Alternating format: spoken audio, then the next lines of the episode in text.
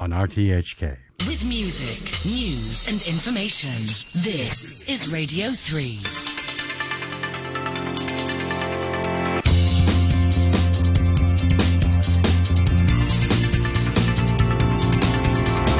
Money Talk.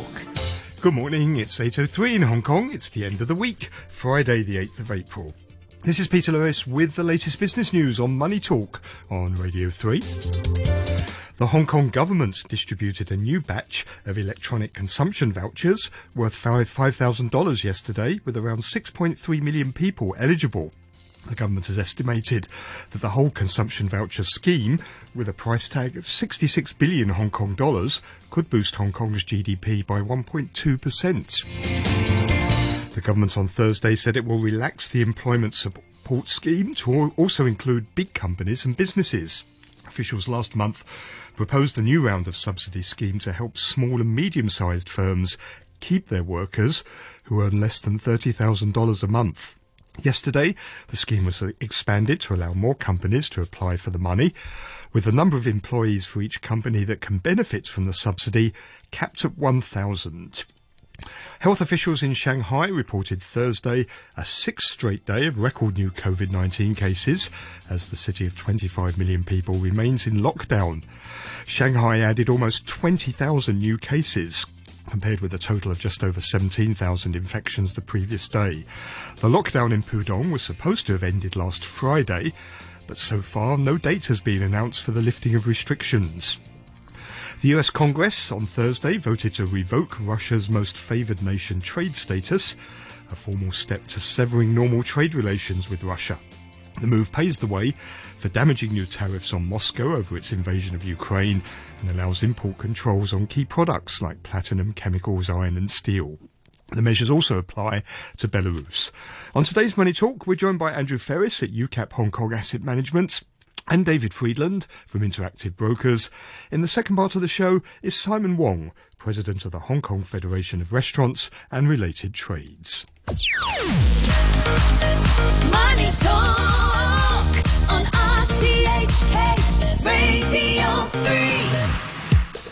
3. On Wall Street, US stocks steadied overnight following a steep fall the previous day, but the bond sell-off continued. The S&P 500 index ended the day up 0.4% at 4,500, having closed the previous session 1% lower. The Dow climbed 87 points to 34,584 and the Nasdaq Composite, which fell 2.2% on Wednesday, rose 0.1% to 13,897. The Pan-European STOXX 600 index fell 0.2%, extending Wednesday's 1.5% drop. London's FTSE 100 dropped half a percent. Hong Kong stocks ended Thursday with more losses to extend the previous day's sell-off. The Hang Seng Index fell 272 points to 21,809. The Hang Seng Tech Index lost 2.5%. The Shanghai Composite, that slipped 1.4% to 3,237. Shares of China's second largest online, retailer, JD.com, fell 3.2% in Hong Kong after billionaire founder Richard Liu stepped down as chief executive officer. He will stay on as chairman.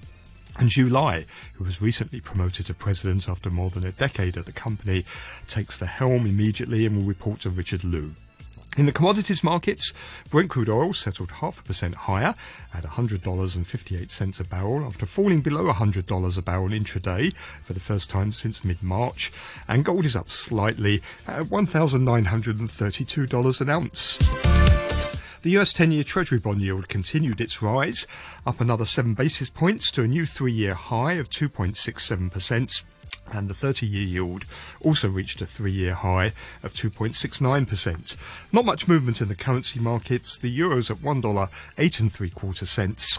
The buck's trading at 124 Japanese yen. Sterling is worth $1.30 and 3 quarter cents and 10 Hong Kong dollars and 24 cents. And the Chinese yuan is at 6.36 and a half in offshore markets. Bitcoin right now trading at $43,400. Looking around Asian stock markets, the ASX 200 in Australia up half a percent. Shares in Japan have opened with a rise of 1% for the Nikkei 225. In South Korea, the Kospi is up about uh, 0.4%. It looks like the Hang Seng is going to open slightly lower, losing about 40 or 50 points at the open this morning.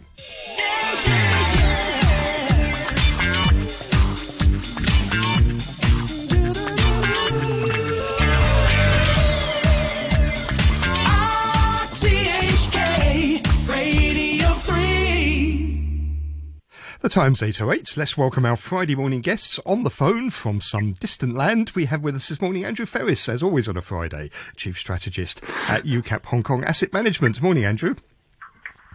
Uh, As everything, as I Einstein would have said, everything is relative. Yeah, it is distance, but not you or the other there. Well, hello to all of you from Vigo. There you go.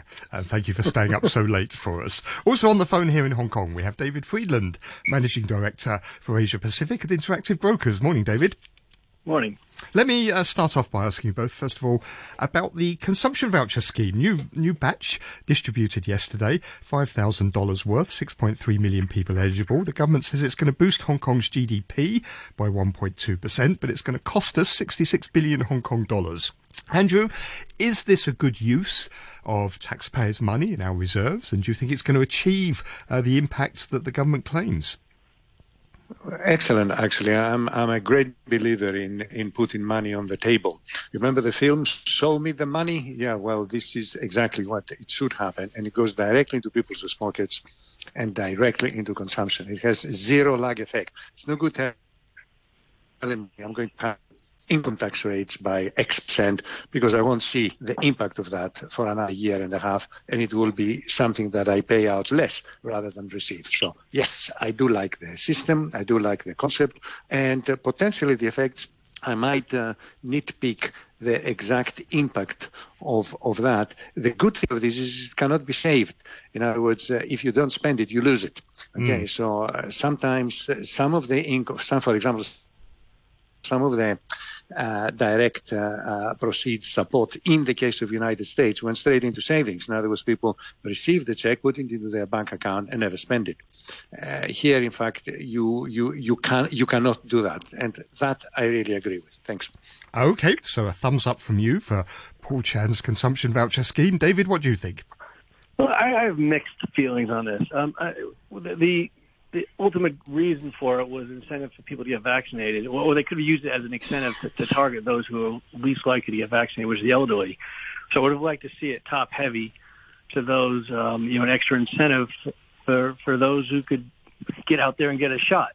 Um, the other issue I have is right now restaurants are closed and and um, gyms and spas, and those are the people who really could use the benefit of, of the voucher. And the vouchers were issued with those venues largely closed. So, you know, there'll be some after April 21st. If people hold on to it and go out to restaurants, fantastic, because that's really where this money should go. Um, same thing for the gyms and elsewhere. So, I would have liked to seen it a little more top heavy to, towards the elderly. Uh, maybe restrict those who actually don't need it as much, uh, and put it in the hands of people who are actually going to go out and spend the money. Um, I, I, I did ask Paul Chan, and it was something he said the government thought about was tying this in to actually getting vaccinated. So it sounds like you you think it, that would have been a better way of maybe achieving, uh, well, certainly the vaccination uh, requirement, the, the vaccination target that the government wants. Yeah, I would have liked to have seen that, and I would have liked to see more more uh, people who are actually more needy receive the funds. You know, five thousand dollars for someone who is a multimillionaire doesn't five thousand Hong Kong dollars doesn't make that much of a difference.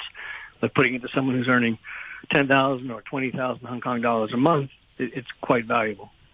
And Andrew, do you think it could have been better targeted? It's like like a broad policy, isn't it? Everyone gets it, regardless of whether we really need it or not. Uh, it would have been absolutely impossible to calibrate it to say everybody that has, uh, let's say, less than. I'm simply taking the 30 query, which is part of the SME scheme for, for companies to say if you if you get more than 30,000, you don't get the vouchers. It would be impossibly difficult to calibrate that. So I much prefer the scattergun effect. You know, you blast away and you hope that uh, most of the shots find their targets. Same thing actually about making it conditional to getting vaccinated. Well, this government has been, I must admit, of a lot of the things that I would criticize it, has been very delicate of not saying putting a gun on your head and say you get vaccinated or else. Again, in other words, well, it's your choice if you get vaccinated or not. The um, the retail sector has been described as entering a mini ice age in February. Do you think this is going to provide some relief for the, the battered sector? Asking myself, Uh, I, I, I definitely do. Um, it, I, it's restaurants somewhat depressing going and out uh, the the distributors of food uh, still constrained. The answer is, is that particular part won't. But uh, everything else, yes. Uh, keeping in mind that uh, you cannot use your voucher to go and buy a new car, for example. I mean, there, there are limitations on the areas on which the vouchers are, are, um, are distributable. So the answer is Okay, you're breaking up a bit there, Andrew. David, what, what do you think about the, the the retail sector? Do you think this is going to help? Yeah, I think they'll be the primary beneficiaries. It, it's it's been uh, a bit depressing going into the malls and, and, and in the shops, which have been largely been empty. But of course, people are staying home because they, they feared uh, fear the, of the virus. But getting people out to spend a little bit is, is definitely going to help the sector and hopefully keep some more shops open. Okay. Now, the other thing the government said it was going to do yesterday was relax the employment support scheme criteria to include big companies and businesses. Initially, it was targeted at SMEs and their workers who earn less than $30,000 a month. The scheme's now been expanded, so the number of employees for each company that can benefit from the SABS subsidy are now capped at 1,000. Andrew, what do you make of that? Andrew? puts directly money on the table. And this can be much more calibrated as opposed to the 7.3 million inhabitants in Hong Kong. You can actually pick and choose uh, through the corporate tax returns the companies that you will want to target. And therefore, yes, I like that. Again, that puts money on the table or that, uh, let's say, don't have high salaries. Okay. Okay, David, does it get your support? Yeah, absolutely. I I think it, it, it makes sense um, for the larger companies that are they're they don't need the money. Getting into the smaller companies helps a great deal. Puts money that will hopefully get spent quickly. Okay. Um, another, another thing to, related to Hong Kong, David, maybe you can comment on this first. Willie Walsh, Director General of the International Air Transport Association, said Wednesday that Hong Kong ceased to function as an international aviation hub because of flight bans and quarantine requirements for incoming passengers. He said it's effectively off the map now, and I think it's going to be difficult for Hong Kong to recover. It's going to lag significantly behind the recovery that we're seeing elsewhere and has led to a tough time for all airlines operating there. David, what do you think? Do you agree? Well, at, at first blush, yes. I mean, the airports are dead, and if you're an airline, how do you schedule Hong Kong right now um, when you don't have any certainty if your flight's going to be canceled over the next seven days if three people um, have COVID?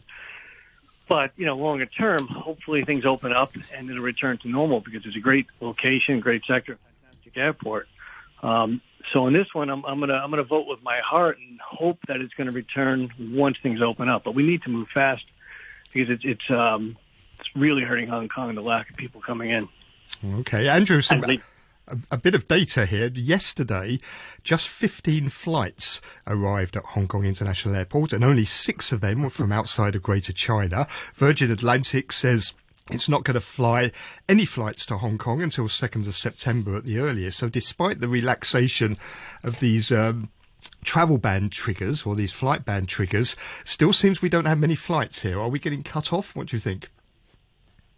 Well, the, the yeah, the issue of that is, is, is just twofold. Again, let's let's remember when they lifted the flight bans on the nine airlines, these were only for Hong Kong ID card holders that got stuck away. So your average American, your average Brit, your average French cannot still fly into Hong Kong, okay? Because there are there are, well, the flights are only for the small privilege amount. Point number one. Point number two, of course, is, is if I'm right, uh, poor old Cathay Pacific was slapped with another ban ban because some of its uh, uh, passengers arrived again uh, with infected. And this kind of, of penalty on the airlines is, is completely counterproductive and frankly a little bit silly.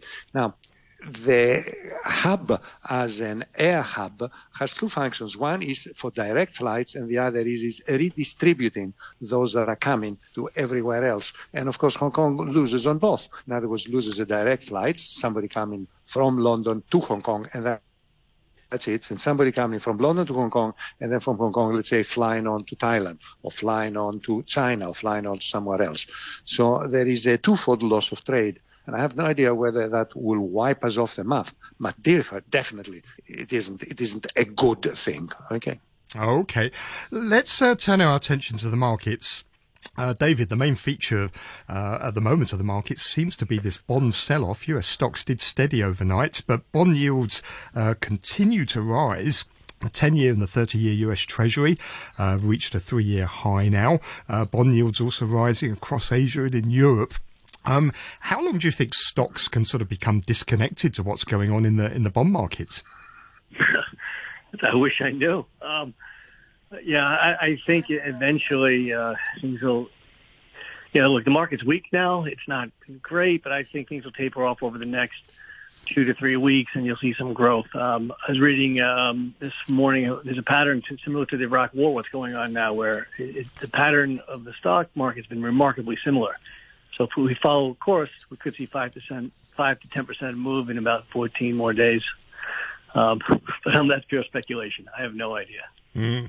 Uh, Andrew, why, why is the Fed being so aggressive? Do you think it's it's talking about now potentially uh, 50 basis point rate hikes, uh, a one trillion dollar a month reduction in its balance sheet? Why is it turning so hawkish? Well. Uh, well, uh, Peter, there are two two parts. I mean, God, God, I sound like an economist. Okay, well, there are two parts to that. One is, is of course trying trying to trying to catch up with uh, nearly one year uh, lagging behind the inflation curve. Come on, this is old news. And the second point is, is some rough calculation of uh, where it needs the interest rates to be in order to slow down the inflation. And that, I'm afraid, I completely and bluntly disagree with their own calculations because at the rate of inflation as it is right now, uh, between six and seven percent, even if they push interest rates up to three and a half, real interest rates are still a minus of 3.5 percent. So it would be a good idea for the Fed to give us a kind of the biting jaws of the vice. In other words, as interest rates go up, interest rates uh, from negative become less negative, and where is the point that the real interest rates will be plus mm. as real interest rates. And if I spectacular drop of inflation, which are not going to get. Mm. So uh, it looks to me that they, they might really be taking out an enormous hammer to crack a nut. Uh, there, there is where I disagree with that because I don't see how that calculation works out. Do you, do you think though that, that maybe they know they're late, don't they? They know they've reacted too late now. They originally thought inflation wasn't a problem; uh, it was just transitory. Do you think they're now though overreacting, trying to overcompensate? Well, I, I completely agree. And as I said, my naive little me and my envelope, I still look at it and I'll say, I have no idea what this macho standing, okay, puts us in terms of interest rates becoming a real plus and therefore having an actual impact on the economy. Despite the fact that I hold back on the fact that higher interest rates is going to make any difference whatsoever on higher oil prices, on higher uh, wheat prices, all of which are international. Mm. And have absolutely nothing to do with the domestic situation in the States. David, I mean, one of the features of the markets, really, ever since the global financial crisis, has been uh, the central banks, particularly the Fed, pumping in stimulus. The Bank of Japan's been doing it too, expanding their balance sheets uh, to uh, to massive levels. We're now seeing that go in reverse. The stimulus coming out, uh, balance sheets being uh, shrunk again. Uh, we've seen the markets, stock markets, go up almost in a straight line during that period. Um, what, what is the risk that that all goes into reverse? Well, I, I don't know how far we'll go in reverse, but I think it's healthy. I mean, it, at some point, there's been too it's been too easy of, of, of late, and and if you go through all the cycles, we've been through so many crises every couple of years. You know, unfortunately, mm. in, in, in this century or this decade, we've already had we had a fair share in the last two years, but I think it's just a normal course of action. So there's too much money out there. People have nowhere to put it. You might as well go in the market. You invest. Um, in anything. and I think tightening up a little bit will focus some direction into to hopefully some better companies, stronger companies, um, and make yeah, it is part of life.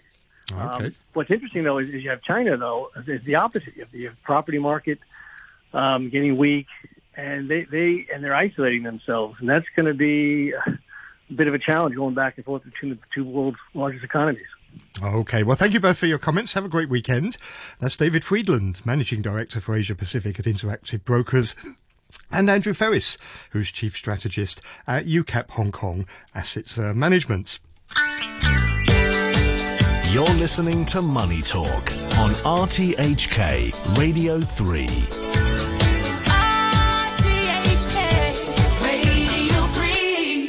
Times 8.23. On the phone now is Simon Wong, President of the Hong Kong Federation of Restaurants and Related Trades. Morning, Simon. Good morning, Peter. Um, let me ask you first of all about the consumption voucher scheme. Uh, it was launched, the next batch, distributed yesterday, $5,000, uh, 6.3 million people eligible. Is this a lifeline for your industry? For us, um, uh, the benefit is not that um, uh, much uh, uh, in this moment because we are still under the uh, social distancing measure. Uh, we can only put two uh, persons per table, and uh, we cannot do dine-in service after 6 p.m.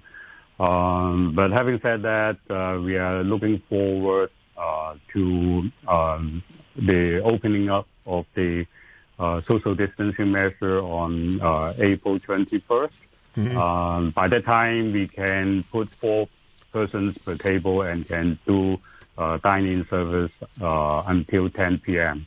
Uh, and we expect that, um, well, first of all, during uh, this time, that is from yesterday until the 20th, um, well, uh, we can only get about 10% of the whole uh, piece of the cake. But uh, afterwards, um, while we, our business, um, I foresee that it's going to come back. And um, well, because this uh, consumption voucher has two stages. Um, uh, uh, you know, by the time uh, we receive the second um, 5,000 uh, voucher, we should, be able to get uh, much more business. And um, I estimate that uh, for the whole uh, period from um, yesterday until uh, the whole period for the consumption voucher, uh, we shall get about uh, 15 billion Hong Kong uh, dollars for business. That is about uh, 25% of the whole uh, amount. Do you think it would have been better then to have waited until the restrictions had been lifted, at least another couple of weeks um, before launching the scheme, so that then more um, outlets, more retail outlets, restaurants could have benefited? benefited? Well, I would rather uh, request the government to uh, relax the social distancing measure earlier. Um, that would help much because um, you know consumption consumption voucher is meant to um, you know stimulate the business and uh, uh, stimulate people to spend. Um, of course, um, you know if the timing of the consumption voucher matches with the uh, social distancing measures, it would be great. Can you give us a sense because the the retail sector is described has been described as entering a mini ice age in February? Uh, is it similar for the restaurant sector as well, as well? What has been the impact overall of all these restrictions on the restaurant trade? Oh yes. Um, starting from uh, January seventh uh, this week, this year, uh, until um, you know end of uh, March, the whole business has dropped by has lost uh, by about uh, 17 billion um, in business, and um, this uh, accounts for about um, you know uh, at least 40 percent of the business have been dropping, and um, we but um, you know because the launching of uh, different type of uh, government subsidies, um, we well some of the uh, restaurants uh, are able to to stay uh, in the market. But um, you know, the, for the past three months, I saw that uh, there were about three uh, 3,500 restaurants uh, temporarily uh, closed, and about 500 um, restaurants uh, permanently closed down. So this um, this this is what we are facing uh, at the moment. So, do you think the extension of the employment support scheme that was announced by the government yesterday to some larger businesses will that help? Will that help save uh, some of your businesses? Of course, uh, this is a good, um, you know, scheme to help the industry, um, you know, on cash flow as well as to help uh, the industries to uh, pay the salaries to the staff. And um, you know, the, as we see that um, uh, the chief executive has made some amendments uh, from the, the, the first uh, announcement of the uh, ESS, and um, uh, that would include more uh, people uh, get benefited. And um, probably about uh, 1.7 uh, million workers uh, uh, can uh, get uh, the subsidies uh, instead of the 1.4 million. Okay. What, what is your view on John Lee? He's announced he's going to be uh, a candidate to be the next chief executive. Obviously, he doesn't have a business background, though. Do you think it will be he will be good for the retail sector, for, for the restaurant sector? Well, I kind of know John John for some time, and uh, during this pandemic period, I have uh, uh, give, I have uh, given him some um, advice, and um, uh, he listened. And uh, I think uh, he uh, is the right person to be the uh, next uh, CEO of Hong Kong uh, because he is a person uh, who has his own uh, principle, but uh, at the same time, uh, he can, you know, work out with uh, different parties. And uh, he listened, and um, I think he uh, executed things quite well. Gi- Given the serious issues facing the economy and businesses in Hong Kong right now, do you think though we also will be helpful to have a candidate with a strong business and finance background, such as Paul Chan, maybe? Well, Paul is also a good uh, person, um, a good candidate. Um, uh, but the thing that if uh, there's only one uh, person, um, you know, the, you know, seeking for the election, then um, if John uh, is the one uh, who who is the only one who, you know, uh, uh, seek for the election, then uh, although he uh, is uh, he doesn't have the financial background, uh, but um, you know Hong Kong government is not run by one person, and uh, if well he, uh, there there there are uh, a lot of uh, capable persons that can help the government and uh, the the next CE uh, on uh, different perspectives, including financial and uh, business sectors. Okay, Mr. Wong, thank you very much for joining us this morning. That's Simon Wong, President of the Hong Kong Federation of Restaurants and Related Trades. You're listening to Money Talk on RTHK Radio 3. Final look at the markets for this week. The ASX 200 in Australia is up 0.4%. In Japan, the Nikkei 225 also up 0.4%, and exactly the same for the Kospi in South Korea uh, as well. Looks like a flat open for the Hang Seng in just under an hour's time this morning. Thank you very much for listening this week. Do have a great weekend. Stay tuned. COVID update is coming up after the news with Janice Wong. The weather forecast fine, hot and very dry during the day. The maximum temperature is going to be around 28 degrees, and then the outlook remaining fine and dry in the next couple of days. Hot during the day. And showers midweek next week. There is a red fire danger warning in force this morning. Right now, the temperature is 22 degrees, 53% relative humidity. It's 8.32. Here's Andrew Shorosky with the half hour news. Thank you, Peter. The United Nations General Assembly has voted to suspend Russia from the Human Rights Council following reports of gross and systematic violations of human rights by Russian troops in Ukraine. 24 countries voted against. After abstaining on the previous two General Assembly votes, China this time opposed the resolution. Its UN ambassador, Zhang Jun, called the suspension a hasty move. This resolution was not drafted in an open and transparent manner, nor did it follow the tradition of holding consultations with the entire membership to heed the broadest opinions. Such a hasty move at the General Assembly, which forces countries to choose sides, will aggravate the division among member states and intensify the confrontation between the parties concerned. It is like adding fuel to the fire, which is not conducive to the reduction of conflict and even less so to advance peace talks. The chairman of the Hong Kong Small and Medium Enterprises Association, Danny Lau, has welcomed changes to the government's latest round of pandemic wage support, saying more workers will benefit. Under the changes, eligible workers can get $8,000 a month for three months.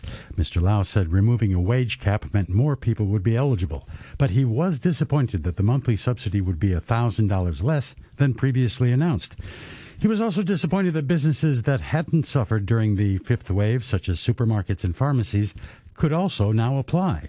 Mr. Lau said that the government should give more support to businesses forced to shut during the anti epidemic restrictions. We also expected the monthly subsidies could be go up to 12,000 for those industries. They are asked to stop their business up to now. If those companies will reopen their business in 21st of April, they are already stopped for something like three and a half months. So those industries should have higher subsidies. National Security Police say they've charged two people, a 59 year old man and a 67 year old woman, each with a count of uttering seditious words. A day after they were arrested, the male suspect also faces an additional count of doing acts with seditious intention. The pair will appear at the West Kowloon Magistrates Court later this morning. They were among six taken away by police on Wednesday. Four other arrestees have been released on bail. Police did not name the six people who were arrested, but according to media reports, one of them is Leo Tang, former vice president of the now disbanded Confederation of Trade Unions. And in golf, at the end of the first men's major of the year, the Masters, Tiger Woods is back just 14 months after suffering